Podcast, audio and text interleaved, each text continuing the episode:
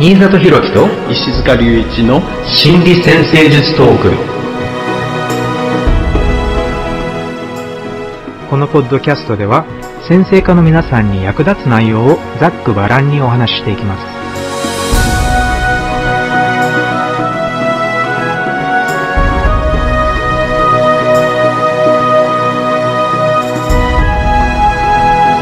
はい皆さんこんにちは。新里博樹です。こんにちは、石塚隆一です。よろしくお願いします。よろしくお願いします。はい。えーと、ではね、12サインと成長の方向性。今回は獅子座の天体というテーマでお送りしていきます。はい。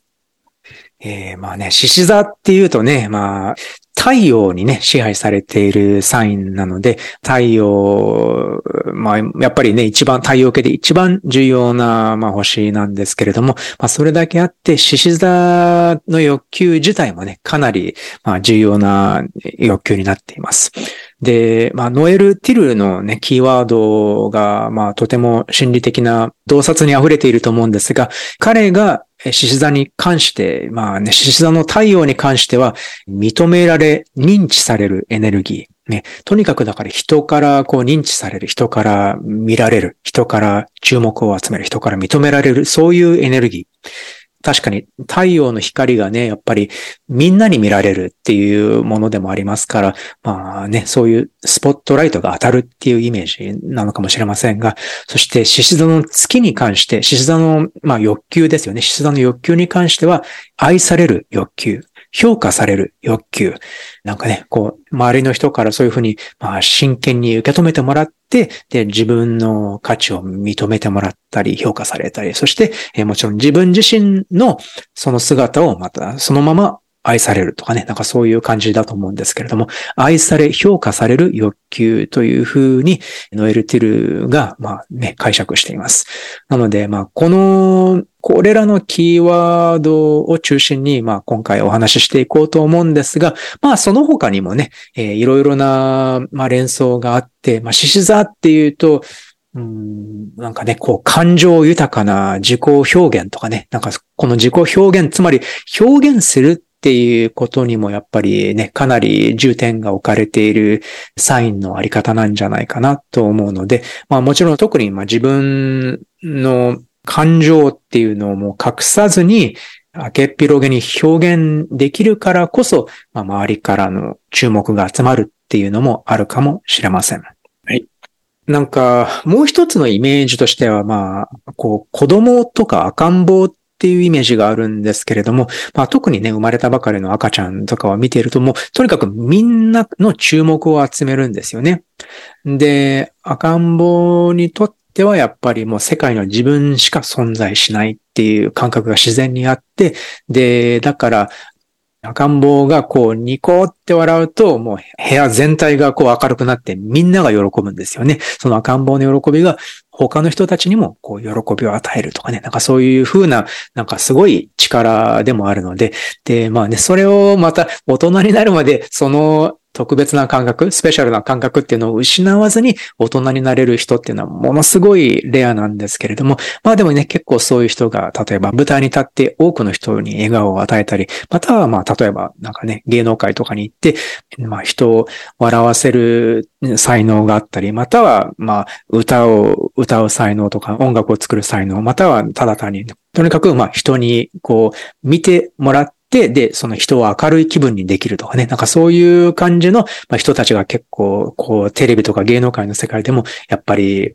多分花があるっていう表現があると思うんですけど、なんかね、そういうのも結構ね、獅子座のエネルギーね、この太陽から来るエネルギーっていうのが、まあ、存分に発揮できている良い例だと思うんです。ただ、カウンセリングとかでね、出会うケースをよくちょっとね、考えてみると、こういうふうにのびのびと、この赤ちゃんの頃に自然に持っていたらもう自分は特別な存在であるっていうね、そういう感覚っていうのは、かえってそれをこう持ち続けることができなくて、何らかの要因でね、まあ環境に何らかの要因があって、そういうのがもう抑圧されきっちゃうっていうケースも結構あるので、だから獅子座の欲求、獅子座のエネルギーっていうのをまっすぐ持ち続けるっていうのもなかなか大変なんじゃないかな。特にね、現代社会、えー、特に日本の社会ではね、なかなかちょっと難しいエネルギーなのかなとも思ったりします。はい、そうですね。この獅子座の支配性の太陽はね、まあ、ホロスコープ全体を照らし出す光の源でもあるし、まあ、太陽系のこの惑星の中で、まあ、惑星とか、あの、月とかは、あの、自分で輝いてないけど、太陽だけはね、その自分からこう、光を発し、熱を発しね、これをこう、周りに光を発散しているっていうところがね、とっても特徴的ですよね。うんだから、まあ、この自分で輝くっていう、そういうエネルギーでもあるし、あと、あの、いろんなものを照らし出す、そういうエネルギーでもあるんですよね。だから、照らし出されたものはそこが明るくなるから、だから、たくさんの人にも注目をされて、みんなで何かをこうやろうっていうところの焦点を作っていったりとかね、そういうこともできるエネルギーだし、いろんなテーマをこう、ドラマティックに演出をしていく、強調していく、そういう力っていうのが、とってもこの太陽、獅子座のテーマに関わりそうですよね。うん。はい。このドラマティックな表現っていうのも、獅子座とはやっぱり切り離せない言葉だと思うんですが、まあこのドラマティック、つまりまあ劇的な、つまりまるで舞台の上に立っ、たまあ、俳優とか女優とかのように、つまり、まあ、ある意味、じゃあそれは結構大げさな、または明けっぴろげな感情の表現っていうのがあるっていうね、そういう意味も含まれていると思うんですけれども、またやっぱりこれもちょっとね、子供の頃の描写に戻ると、特に赤ちゃんとか、まあね、小さい子供とかが泣くときっていうのはもう本当にもう全力で泣くんですよね。で、もう体のエネルギー全部使って泣くから、その悲しいっていう気持ちっていうのも本当にぶつかってくるぐらいのエネルギーがこうね、伝わってくるんですけれども、で、それと同じように、まあ楽しいと思ったらやっぱり全力、全身で笑うし、で、その楽しいっていう気持ちも伝わってくる。まあ、また、まあ怒ったら、まあ怒るのもね、やっぱり子供の頃から抑圧されがちなんですけれども、やっぱりでも赤ちゃんとかが怒ったりすると、やっぱりその怒るっていう感覚も結構ね、あの、すぐもう見て取れるものでもあるので、だからそういうのをこう、舞台ではあえて、やっぱりそういう感情表現をこう大げさにね、ドラマチックに表現するわけなんですけれども、ただ、獅子座の天体、獅子座の方向性っていうのを考えてみると、やっぱりそういうふうに、こう、ストレートな感情っていうのを、こう、大きく表現するっていうのは、まあ、それをできれば多分周りからこう無視できない存在っていう風になってくるのかなと思うんですけど、でもね、やっぱりそういうのに恥ずかしさを感じてしまうのが日本社会ですよね。だから、ああの、こう、特にアジアの社会一般に言えることだと思うんですけど、やっぱり、こう、そういうストレートな感情表現を良くしないっていう、そういう文化がありますから、だからこそ、この獅子座の天体がじゃあ自由に自分を表現するには、じゃあどういう形で表現していけばいいのかね、文化と妥協しながらどういうふうに表現していけばいいのかとかね、そういうでもちょっと悩みにつながりやすいポイントではありますよね。はい、はい。とても大きいポイントですよね。文化のあり方っていうのはね。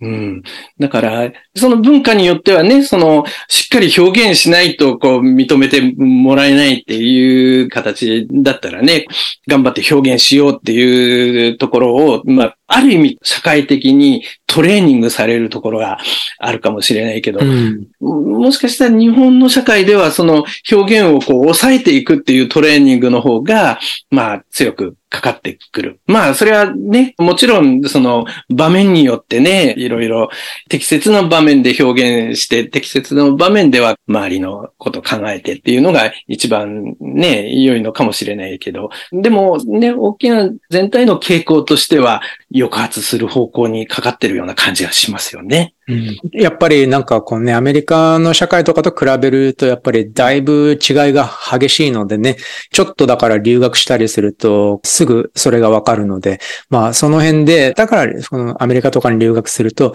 自分をもっと出してっていいんだなっていう感覚を得て、また日本に戻ってくるっていうね、感じの人たちが結構多いんですけど、まあね、でも日本の社会にいてもやっぱりその獅子座のエネルギーを発揮できる場所があり、まあ、できるやり方があるっていうことだと思うんです。で、だから、まあ、社会で活躍すればするほど、このエネルギーも表現しやすくなってくるっていうのは確かにあると思うんです。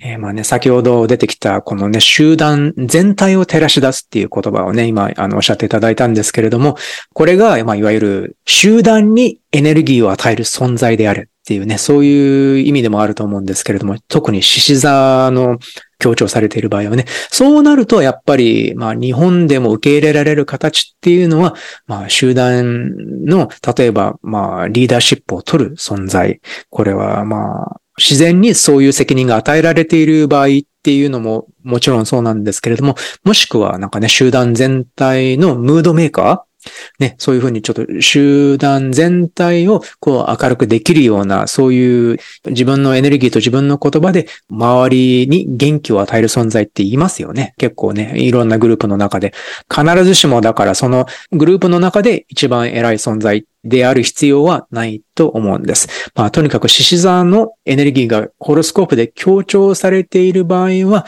あえて意識してそういう立場をまあ、背負ってみるっていうのもいいですし、またはそういう責任のある立場じゃなくても、集団全体を元気づけるように動いてみる。またはね、声を出してみるっていうね、そういうのもまあありかなと思うんです。まあね、今回成長の方向性っていう感じでね、獅子座の方向性っていうのを、まあ、特にね、この日本社会っていう、この枠の中でどういうふうにすればいいのかなっていうのをね、今ちょっと考察しています。はい。まあね、この天体の表現っていうのは、まあサインとかのね、動機の表現っていうのも、まあ大人になってね、行くと、それぞれのサインとか天体、これバラバラじゃなくて、その人その人のその人生の中でね、こういろんなこう要素と相互に結びつきながらね、だからある意味こう、まあ複雑な形でそのテーマを持ちながら、その中でテーマの獅子なら獅子の方向のテーマがこうぐんとこう働いていく、そういうような形になるかもしれないですよね。だからまあ集団全体をこう照らし出すっていう、じゃあどういう集団を自分が選んで、そこにはね、そのいろんなね、個性の要素がこう、いろいろ入ってくるかもしれないし、でもその中で全体の方向をこう、しっかり照らし出して、方向づけていく。まあ、それは一人で方向づけるわけじゃなくて、みんなで方向を作っていく一部になるっていうところもあるかもしれないんですしね。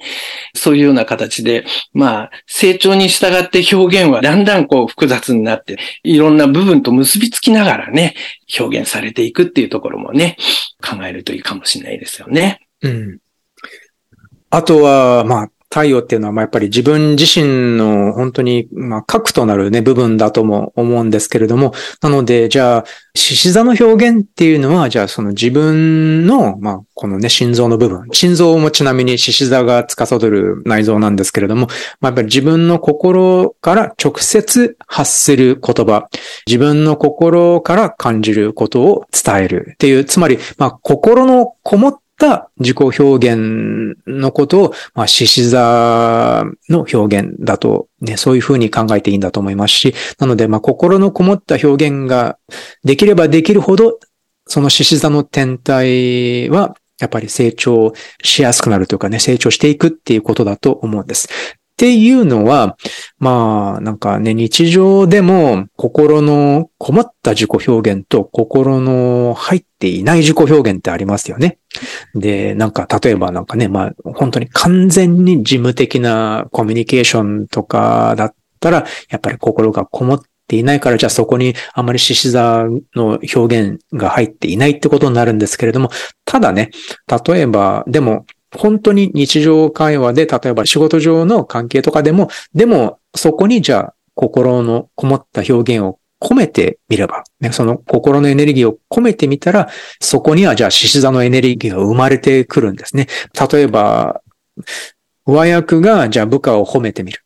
ね、上役としての立場を持っている人だったら、じゃあ、いい仕事をしている部下は、あ、何々くん、何々さん、この間やってくれたこのお仕事がすごく良かったって。っていうふうに、でもそれが心からね、すごく良かったっていう、このね、相手を認める、評価するエネルギーっていうのが出ているんだったら、それは獅子座のエネルギーというふうに考えていいと思うんですね。で、そしたら当然それは相手にも伝わって、で、相手にこう、なんかものすごいだから、もうショックを与えることさえあるかもしれないし、で、それがなんかすごくだから、こう、エネルギーがこうね、伝わって、で、相手にやる気を出して、もらうっていう結果になる。つまりそれって相手にエネルギーを与えることができたっていうことですよね。なのでそういうなんかエネルギーを相手に与えるっていう、そういうことができるっていうのも獅子座の能力じゃないかというね。まあこれはまあもうちょっと大きく言えば太陽そのものの能力なので、やっぱりまあどの天体、どのサインであれ、ある程度はこうね、発揮していきたい能力ではあるんですが、でも獅子座ではやっぱり特に重要じゃないかと思っています。はい。いや、この心のこもったっていうね、えー、心っていうのが素晴らしい表現ですよね。今、あの、気がついたんですが、確かにね、この心臓っていうのは心の臓器ですよね。うん、英語でね、心臓、ハートっていうから、そのハートのこもったっていう、ね、やっぱり心のこもったっていう感覚があると思うんですが、でも、日本語でも心臓って言って、やっぱり心に結びつけられてるんだっていうのは、ね、今改めてね、改めてね、気がつきましたね。うん、いや、とっても深いですよね。うんだから、まあね、ほら、音楽とか演劇とかの創造的表現だと自然となんか心が入りやすいし、で、聴いている方、見ている方も結構感情移入させながら、こうね、音楽を聴いたり、テレビドラマを見たり、舞台のとか映画を見たりするんですけど、そこでやっぱりじゃあ心のこもった俳優さんたちの自己表現っていうのを見たりして、で、そこにやっぱり自分の心が揺さぶられるっていうのもあるから、やっぱりこの獅子座の心からの自己表現っていうのは、周りの人たちの心をこうね、揺さぶる。そのエネルギーが周りの人たちの心に伝わる効果があるっていうことだと思います。なので、まあ、それができていれば、すごくね、幸せなことだと思いますし、獅子座の天体の成長にも伝わる良い環境だと思うんですが、それがもし日常的に全くできていない状態であったら、それはちょっとね、危険信号というかね、獅子座の天体にとってはものすごく停滞してしまっている状態なので、でも、まあ先ほどの例でもありましたが、ちょっとだから、まあ、他の人たちのことをね、まあ、認める、褒めるっていうね、心からですけどね、心からっていう条件があるんだけど、心からそういうふうに他の人たちをこう元気づける、勇気づけるような発言をするだけでも、獅子座の天体がこう輝き始めるというふうに考えているのでね、その辺もちょっとね、考えてみれば、こうね、成長の方向性をつかめるんじゃないかと思っています。大きなヒントになりそうですね。うんで、そうですね。まあ、もうちょっとね、これをまたカウンセリング的な視点に戻すんですけれども、はい、まあやっぱりこういうふうに素晴らしい可能性を秘めた、こうね、周りを動かしていくリーダーシップでもあるし、で、自分自身も多分そういうふうに周りにエネルギーを与えながら、こう、生きがいを感じられる、生きているって感じられる、それほど重要なエネルギーだと思うんですけれども、ただ実際には、こう、それを全く感じることができないまま、幼少期からこう、成人するまで、そういう状態で大人になってしまうっていうかね、そういう人も結構たくさんいるんじゃないかと思います。で、っていうのはね、特に日本の社会でこうね、気がついたっていうか気になってることなんですけれども、なんかほら、なんかいじめとかよくありますけど、いじめの一端として、まあいじめとさえ言われないぐらいのレベルかもしれないけど、無視をするっていう表現がありますよね。子供たちの中でもね。で、つまり、無視をするっていうのは、相手のことがいないように扱うっていうこと。これはだから自分の獅子座のキーワードである、この認められる、認知されるっていうのの真逆なんですよね。で、それは、つまり存在そのものがいない、まあ、透明人間のように扱われるっていうことですから、それはもうもちろん本当に辛いことなんです。で、子供のようにね、子供はまだ、ほら、アイデンティティ形成中ですから、その最中にこういう扱いを受けるっていうと、やっぱり当然ものすごく傷つくし、すごくショックなんですね。ただ、こういう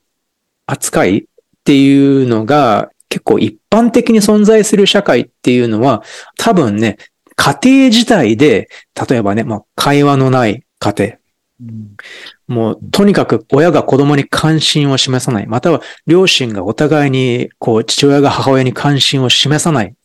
母親が父親に関心を示さない家庭とかね、そういうのが多分異様に多いから、そういう子供たちの中でも、そういうなんか相手に無関心である相手を無視するっていうね、そういう、とにかくだから相手のことを見ない、見てくれる人がいないっていうのがすごく多い社会になってしまっているんじゃないかなとも思うんです。うん。それはちょっと社会としてもね、なんか危機的っていうかね、心配になりますよね。うん。だから、もしだからね、これを聞いてくださっている方たちの中でも、なんかね、そういうふうにちょっとだからほとんどだから、まあ大人からの関心がなかった状態とか、またはまあ子供たちの中でもそういう無視されるとかそういう経験をしてしまったっていう人がいたら、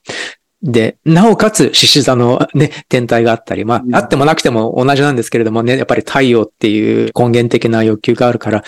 じゃあ、そういう経験をしたんだけれども、だけど、獅子座の欲求の重要性っていうのはなくならない。獅子座のエネルギーはなくならないから、やっぱり表現したいと思うんだけど、でも、やっぱりそれが怖くなっちゃいますよね。まあ、怖くなる以前に、全く自分のことを見てくれる人がもし一人もいないっていう状態だったら、これは極端な例ですけど、だとしたら自分を見てもらうってどういうことってね、それさえ、その感覚さえわからないかもしれない。で、ただ、これはほら、鏡がないと、例えばなんか、こう、自分の身だしなみを整えることができませんよね。だから、鏡がないと自分の姿がわからないのと一緒で、自分のことを真剣に受け止めてくれる存在を持たないで大人になってしまうと、やっぱり自分がじゃあ誰なのかっていうのもあやふやなままこう、大人になってしまうんですよね。で、そうなると当然自己表現っていうものにもだいぶね、困惑しながら大人になってしまうんですけれども、だから、まあ、そういう、なんかね、ちょっと辛い環境で育った場合は、やっぱり、じゃあ、その、その辺を、まず、じゃあ、鏡を見つけなければいけない。まず、じゃあ、自分のことを、こう、しっかり真剣に受け止めてくれる相手を探すっていうかね、自分を見てくれる相手の存在っていうのが必要になるとも思うんです。はい。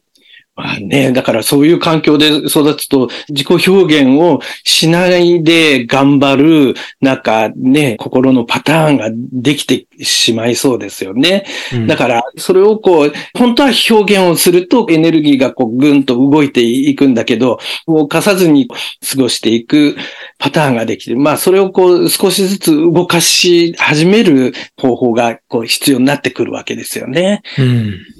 西洋ではもう当たり前にね、カウンセリングっていうサポートが存在するので、で、こう、いわゆるプロの人の話を聞いて人のことを見るプロっていうのが存在していて、で、そのプロのサポートを受けながら、それはただ単に自分を見てもらうっていうことじゃなくて、その見てもらう経験、聞いてもらう経験っていうのを積んでいってから、だんだん今度は自分が自分自身のことを見ることができるようになってくる。でも、まず見てもらう経験が必要なんですね。まずしっかり自分のことを受け止めてもらう経験を持ってないと、まず経験してみないと自分にもそれを与えることはできないので、だから何かだから、まあ、カウンセリングに行かなくても、例えばじゃあすごく良い友人とかがいて、で、自分のことをしっかり真面目に受け止めてくれる存在がいるかもしれない。だとしたら、そういう友人だったり、まあね、恋人だったりっていうのもあるかもしれないけど、とかに自分の話をしっかり聞いてもらう。自分の気持ちをしっかりね、伝えて、それを受け止めてもらうっていう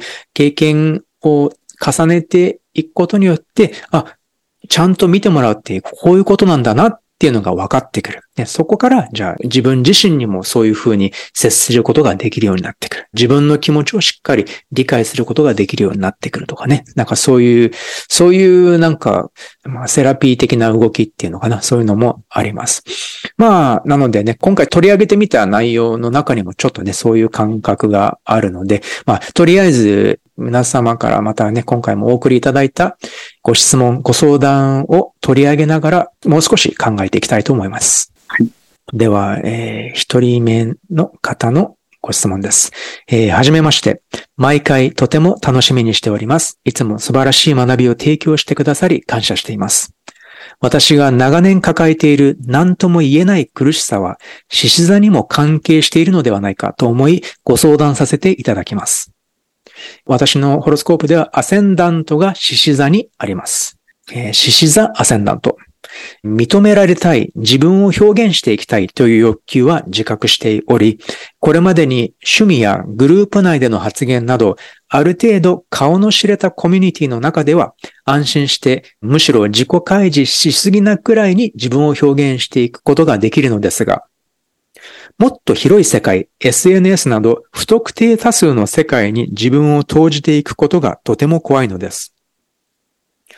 なんとか克服しようと SNS 投稿を頑張ってみるのですが、その度に怯えて疲れています。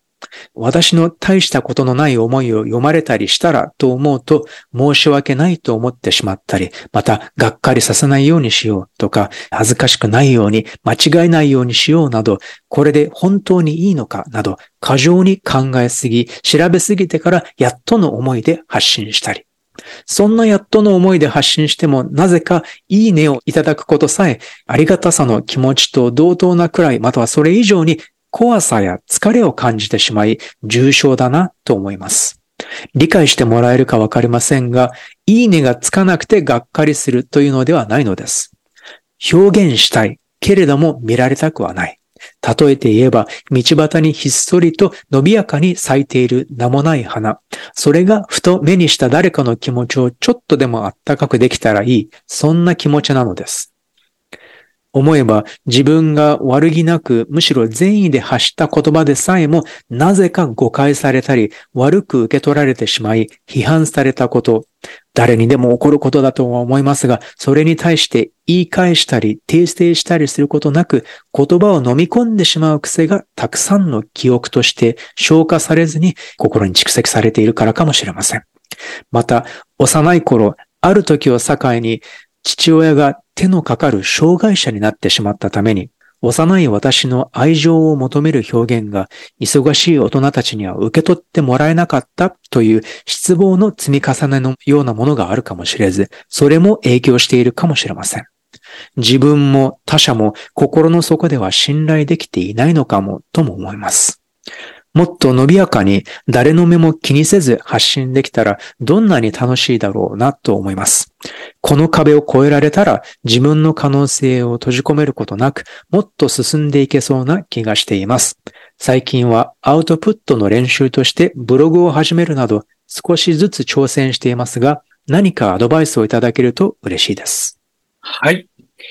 認められたい。自分を表現していきたいっていう欲求は自覚していると。それで、まあ、顔の知れたコミュニティの中では安心して、まあ、むしろね、自己開示しすぎのほどもね、開示できるんだけど、不特定多数の世界に自分を投じていくことがとても怖いっていうことで。でも、それをしっかり行うことができれば、より充足するっていうのは分かっているんだけど、なかなか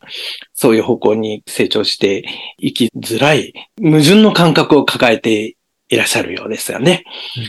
まあ、この感覚について、まあ、長年抱えている何とも言えない苦しさっていうふうに表現をしているので、だからこれはあの、まあ、おそらくね、幼少期からのね、経験として、無自覚なパターンとしてね、形成されている心の動き、感情の動きみたいなものを自覚していくことが重要になるんではないかな。そんな風に感じられるわけですが、まあ、獅子のアセンダント。その獅子のアセンダントが、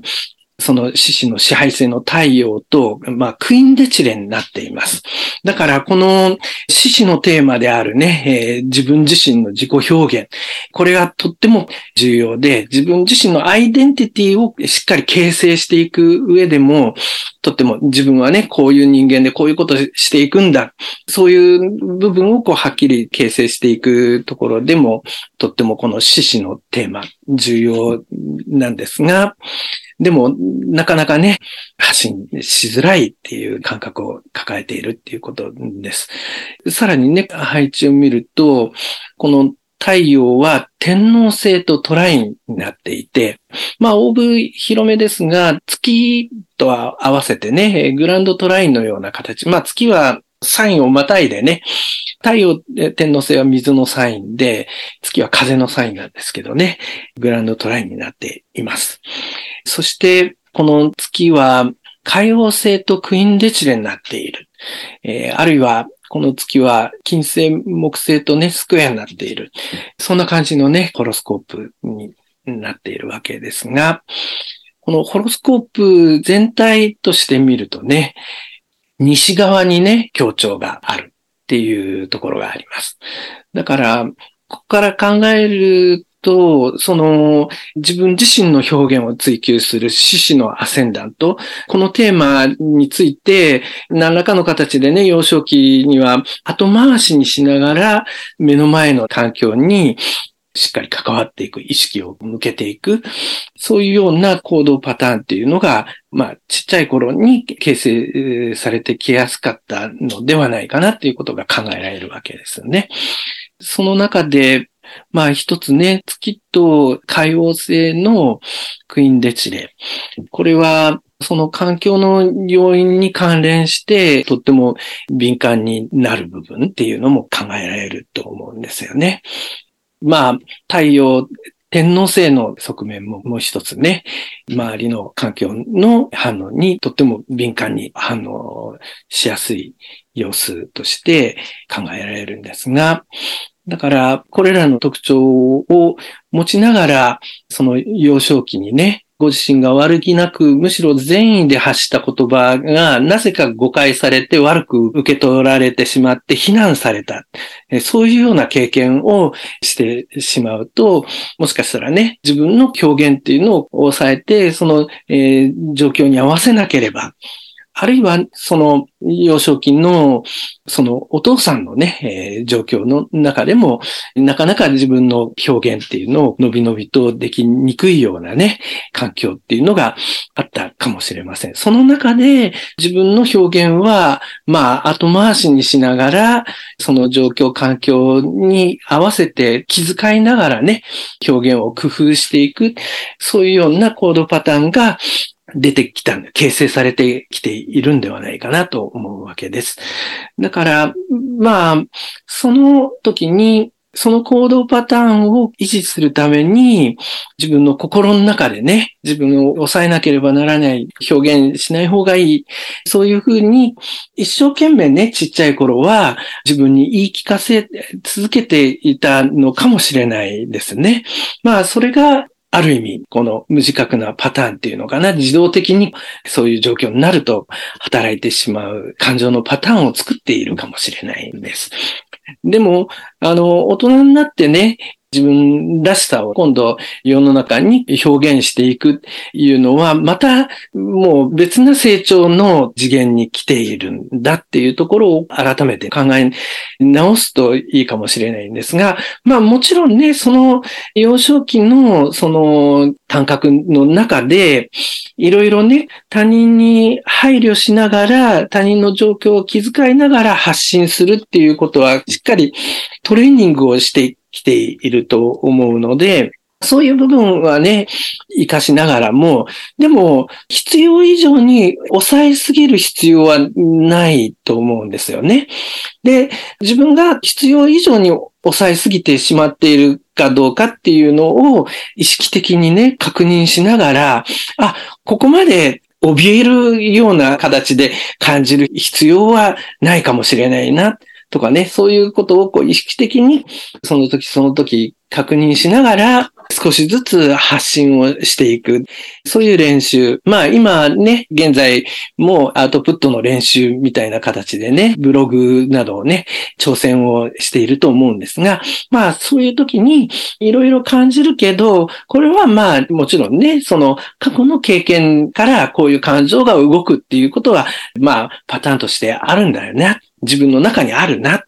それが自分のいろんな敏感な感性っていうのかな。人々に配慮できる感性を作っているから、それはそれで素晴らしいんだけど、でも、ここまで怯えるほど感じる必要はないじゃないか。みたいなね。これ、あの、しっかり意識を向けて状況を見てみれば、そういうふうに判断できると思うのでね。毎回感情としてそういうふうに感じたら、いや、これは過去のその感情がそういうふうに言ってるけど、そんなに極端に感じる必要ないだろうっていう自分に言い聞かせながらね、少しずつ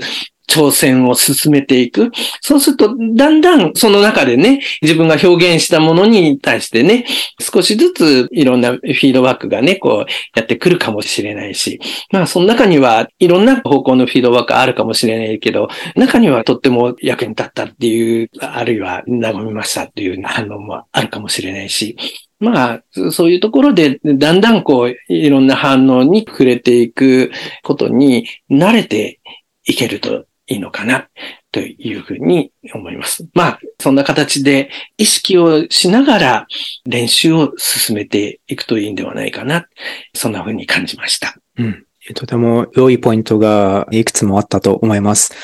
そうですね。私の方からは、まず気になったのは、やっぱりここまでこうね、表現することに怖さや疲れを感じるっていうのであれば、まあ、二つぐらいお伝えしたいポイントがあって、えー、まず一つ目は、その怯えを感じる原因となったその悪いなく発した言葉を誤解されて悪く受け取られて非難されたっていうことっていうのがあったっていうことですよね。だからそれにやっぱりかなり傷ついて来られたんだと思うんですけれども、まあだから当然ね、またもう傷つきたくないですからね。だから傷つきたくないから帰ってだからじゃあ発信しない方がいいんじゃないかっていう気持ちも多分出てくると思うんです。だから、まず、まあ、心理療法的には、じゃあ、実際に初めてそういう非難された時、初めてそういうふうに自分が全員で発した言葉をこう誤解されて、こう悪く受け止まられた時のその辛い経験っていうのと、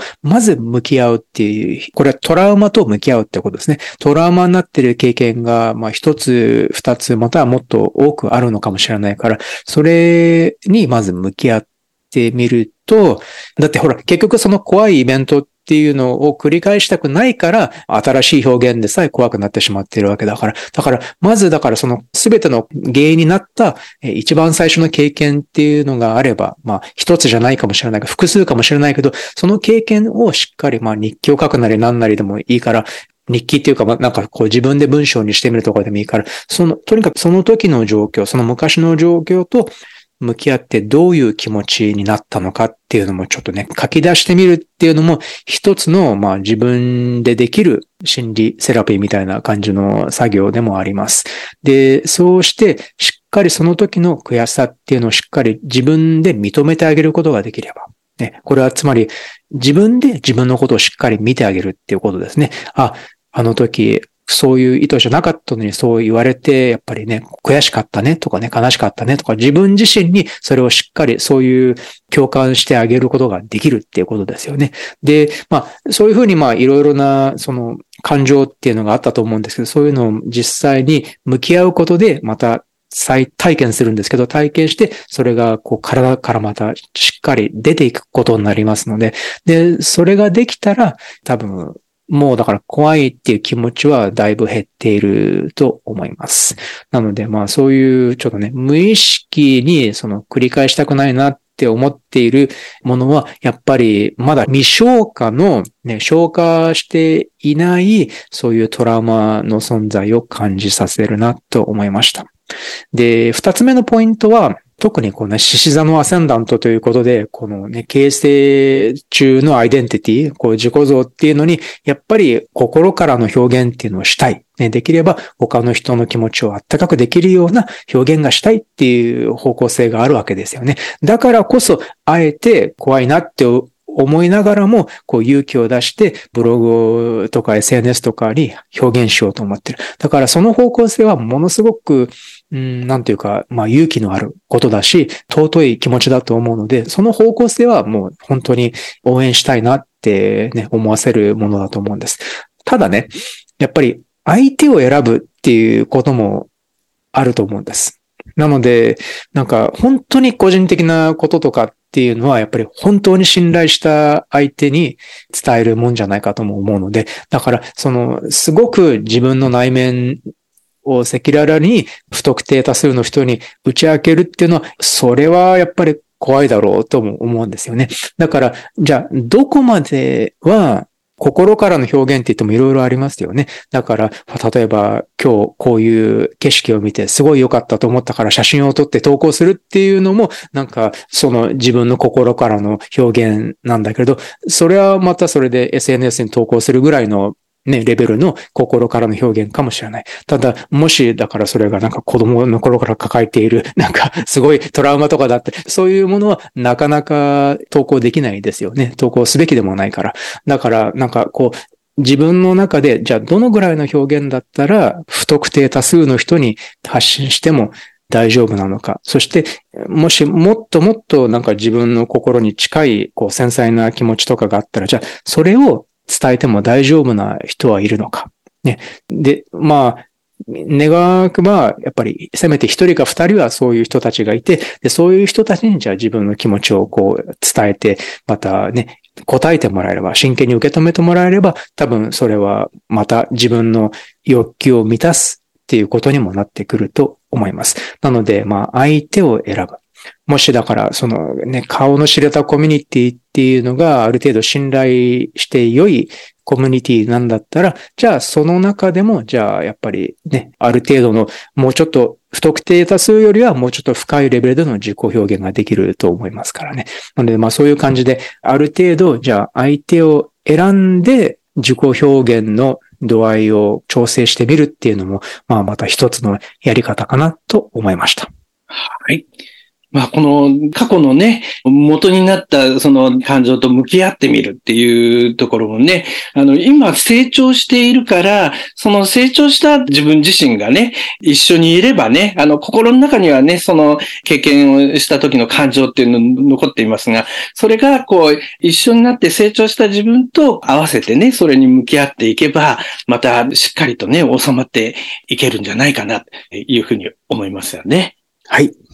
という感じですね。とでは、そうですね、もう時間が近づいてきたので、あと一人だけご相談を取り上げてみたいと思います。はい。とでは、次の方です。新里先生、静香先生、いつも興味深くポッドキャストを聞いています。獅子座の太陽の活かし方について何かヒントをいただければと思いご相談をお送りします。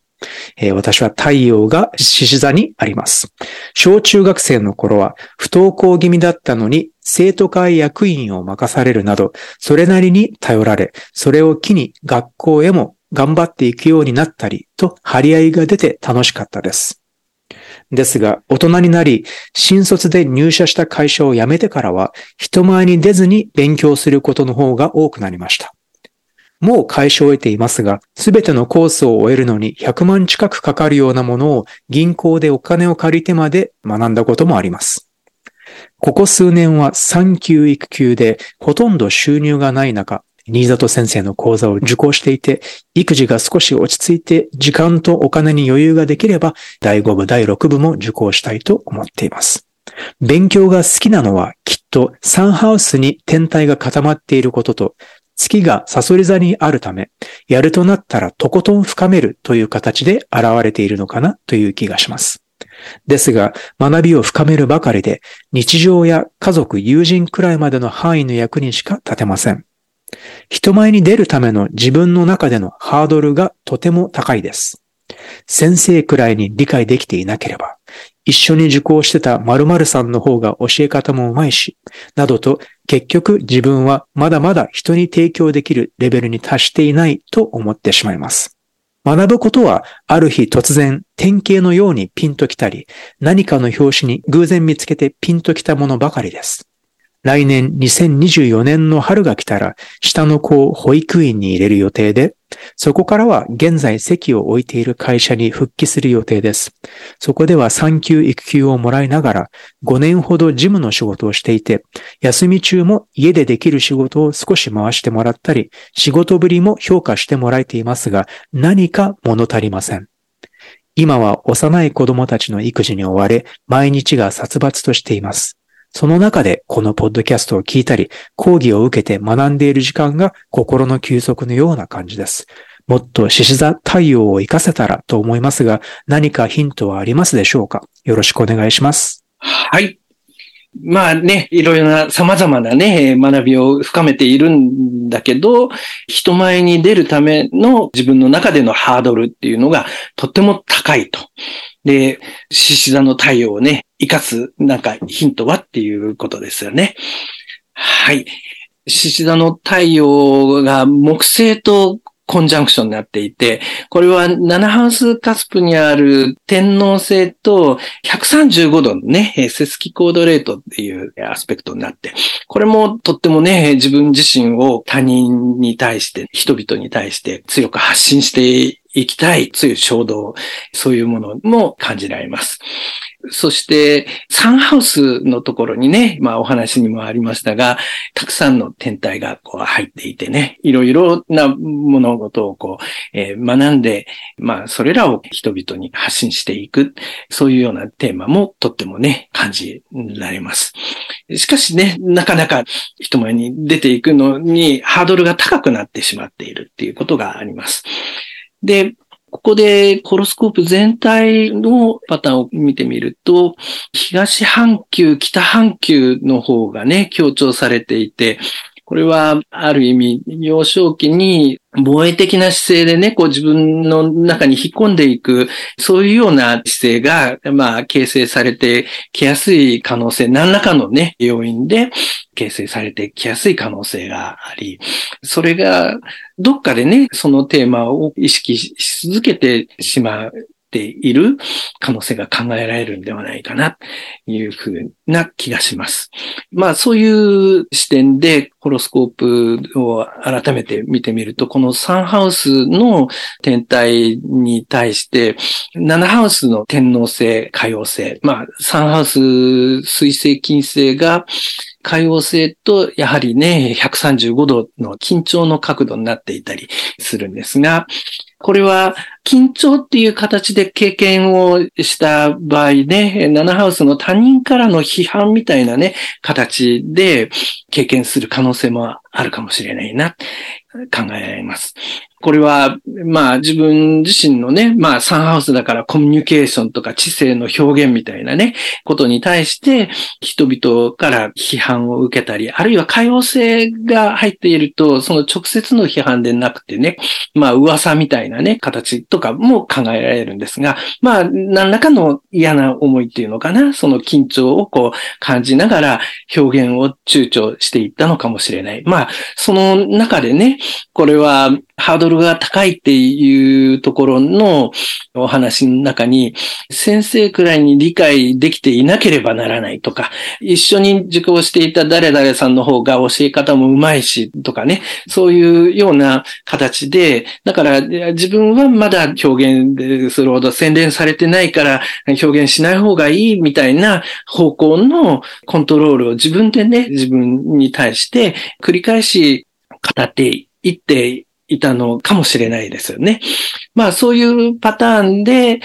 こう表現をコントロールする。そういうパターンをこう幼少期に繰り返し作って、その感情の動きっていうのが反射的にね、無自覚に動きやすくなっているっていうことを、ちょっとここでは考えてみるといいのではないかなと思うんです。それで、おそらくこのホロスコープでは、職業の焦点みたいな形で考えたときに、やっぱり他人に対してね、援助になる、癒しにつながるようなね、そういうような活動、それもいろいろ学んだね、知識とか技術とか、そういうのを応用しながら他人の援助をしていく、そういう焦点っていうのもとっても強調されているので、だからそういう方向へこう成長していくためにはね、その幼少期にできてきているパターンを意識化しながらね、それを乗り越えてね、他人に向けて表現ができていく必要があるかもしれない。まあそういう方向へ向けて改めてね、力をつけていく、成長していく必要があるんだろうと思います。なので、まあ、その全体の自分自身のこの気持ちの動き、心の動きについてね、少し客観的な視点からね、そのような部分を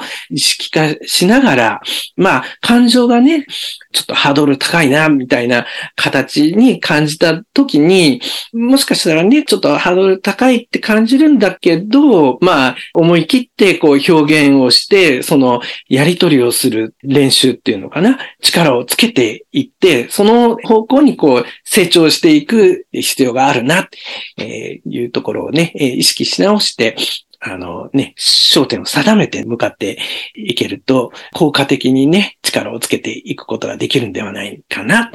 そんな風に感じました。うん。このね、サンハウスの塊がすごいですね。えー、っとですね、太陽と木星が2ハウスの終わりで、まあ3ハウスカスポの一度前なので、これはもう3ハウスに駆け込んでいるっていうふうに考えるんですけど、なので、まあ合計で5つ天体がサンハウスに入っているので、これはつまり学ぶことの重要性っていうのが、もうこのホロスコープの明らかなテーマになっていて、で、まあね、だからこそやっぱりこういう、まあ、典型のように、あ、何を学ぶべきかっていうのがピンときたりするんだと思うんですけれども、そして、サンハウスのもう一つの、テーマはやっぱりその学んだことを何らかの形で人に伝えていくことっていうことだと思うんですね。まあもちろん自分自身の学びになるのと同時にやっぱり他の人たちにそれをいいなって思ったものを伝えていきたいっていうそういう欲求でもあるわけです。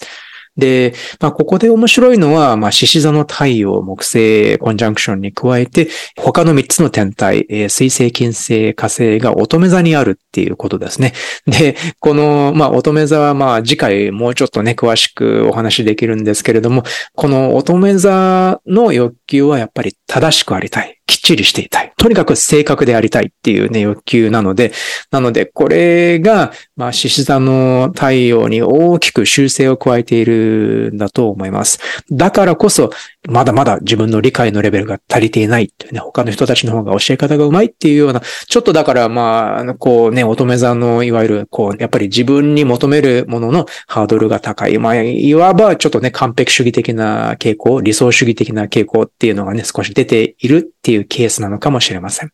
なので、まあね、まあだからそれは、それで今ね、おっしゃっていただいたようなポイントが、まあ重要だと思うんですけれども、もう一つ気になったのが、えっ、ー、とね、このホロスコープね、クインタイルがね、クインタイルって72度ね。72度。えー、これ、クリエイティビティ、創造性のアスペクトなんですけど、クインタイルが1、2、3、4、4つ ?5 つ ?1、2、3、1、2、3、4つか。クインタイルが4つあるので、これは結構だから創造性を発揮すべきホロスコープだと考えています。その他にもいくつかやっぱり創造性を強調しているポイントがいくつかあるんですけれども、だからもしかしたらね、知識として、こうね、勉強して覚えたことを伝えるっていうのが、まあもちろん一つの形なんだけど、それだけに縛られていると、どうしてもこの、さっきのやっぱり正確じゃなきゃいけない、もっと理解できてなきゃいけないっていうのがこう邪魔をして、あまりだから獅子座的な表現、このなんかね、獅子座的な心からの表現っていうのになりにくいんじゃないかと思うんですね。だから、もしかしたら、じゃあ知識を学んで伝えるっていうのはもちろん多分家庭として必ず経験していくことだと思うんだけど、もしかしたらもうちょっと別の方面、または別の次元でもっと伸び伸びと、えー、なんか自分の創造性を表現できるようなやり方があるんじゃないかと思うんです。で、そこでもしかしたらもっと獅子座的な表現、心からの自己表現っていうのがまた可能になってくるんじゃないかなとね、ちょっとそういう風な印象も受ける、そういうホロスコープです。なので、だから、ほら、だって、ただ、とにかく正確に学んで、まあもちろんね、しっかり学んで、こうね、正しい答えにたどり着けるっていうのはもちろん重要だから、まあだからこそ、このホロスコープでもそのポイントが強調されているんだと思うんですけど、ただ、そこで終わりだと、なんか、ただのいい生徒になってしまうんですね。で、もちろん、それはなんか優秀な生徒でいるっていうのはもちろん優秀な先生になるね、一歩手前の重要な段階なんですけれども、ただこの場合はそれ以上にこの太陽木星っていうものすごいパワフルなコンジャンクションがありますから、それ以前におそらく人にエネルギーを上げられる。人に勇気をあげられる。または、とにかく人に、こう、まあエネルギーっていろいろな言い方があるけど、人に喜びを与えられる、やる気を与えられる、ね、モチベーションを刺激してあげられるとかね。まあとにかくいろいろあると思うんですけど、とにかく人にエネルギーを与えられる表現っていうのが、この獅子座の太陽木星のコンジャンクションっていう配置では可能だと思うんです。なので、じゃあそれを、じゃあ自分がやるとしたら、ね、自分がこう他の人たちに向けてそれを上げることができるとしたら、じゃあどういう表現なら良いのか。なので、まあ、これはつまり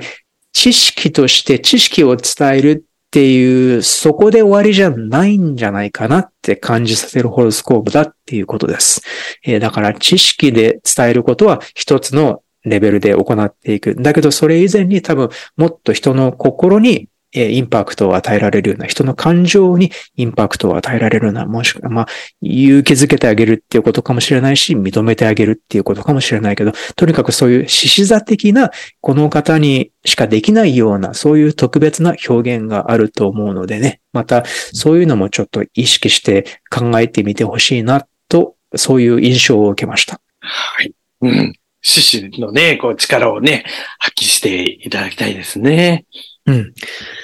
という感じですね。はい。こんな感じでお時間になってしまいましたが、まあね、獅子座の表現っていうのはね、もう本当に、やっぱりこの自己表現っていうのがテーマになっているご相談がね、今回も多かったように思いますが、まあ、その反面、やはり人に見てもらう、ね、しっかりと受け止めてもらう、真面目に受け止めてもらう、または愛される欲求、評価される欲求っていうふうにね、まあ本当にやっぱり人間の、まあ生きている感覚の根源になるような欲求ばかりなのでね、やっぱりまあ、獅子座があるにせよ、ないにせよ、すべてのホロスコープが内包している欲求の一つだと思うのでね、まあぜひこの欲求とエネルギーを大事にしていってほしいなと思います。またね、皆さんが、まあ、ご自分のホロスコープを見る上でのね、ヒントになればとても嬉しいです。今回はこんな感じです。最後まで聞いてくださってありがとうございました。どうもありがとうございました。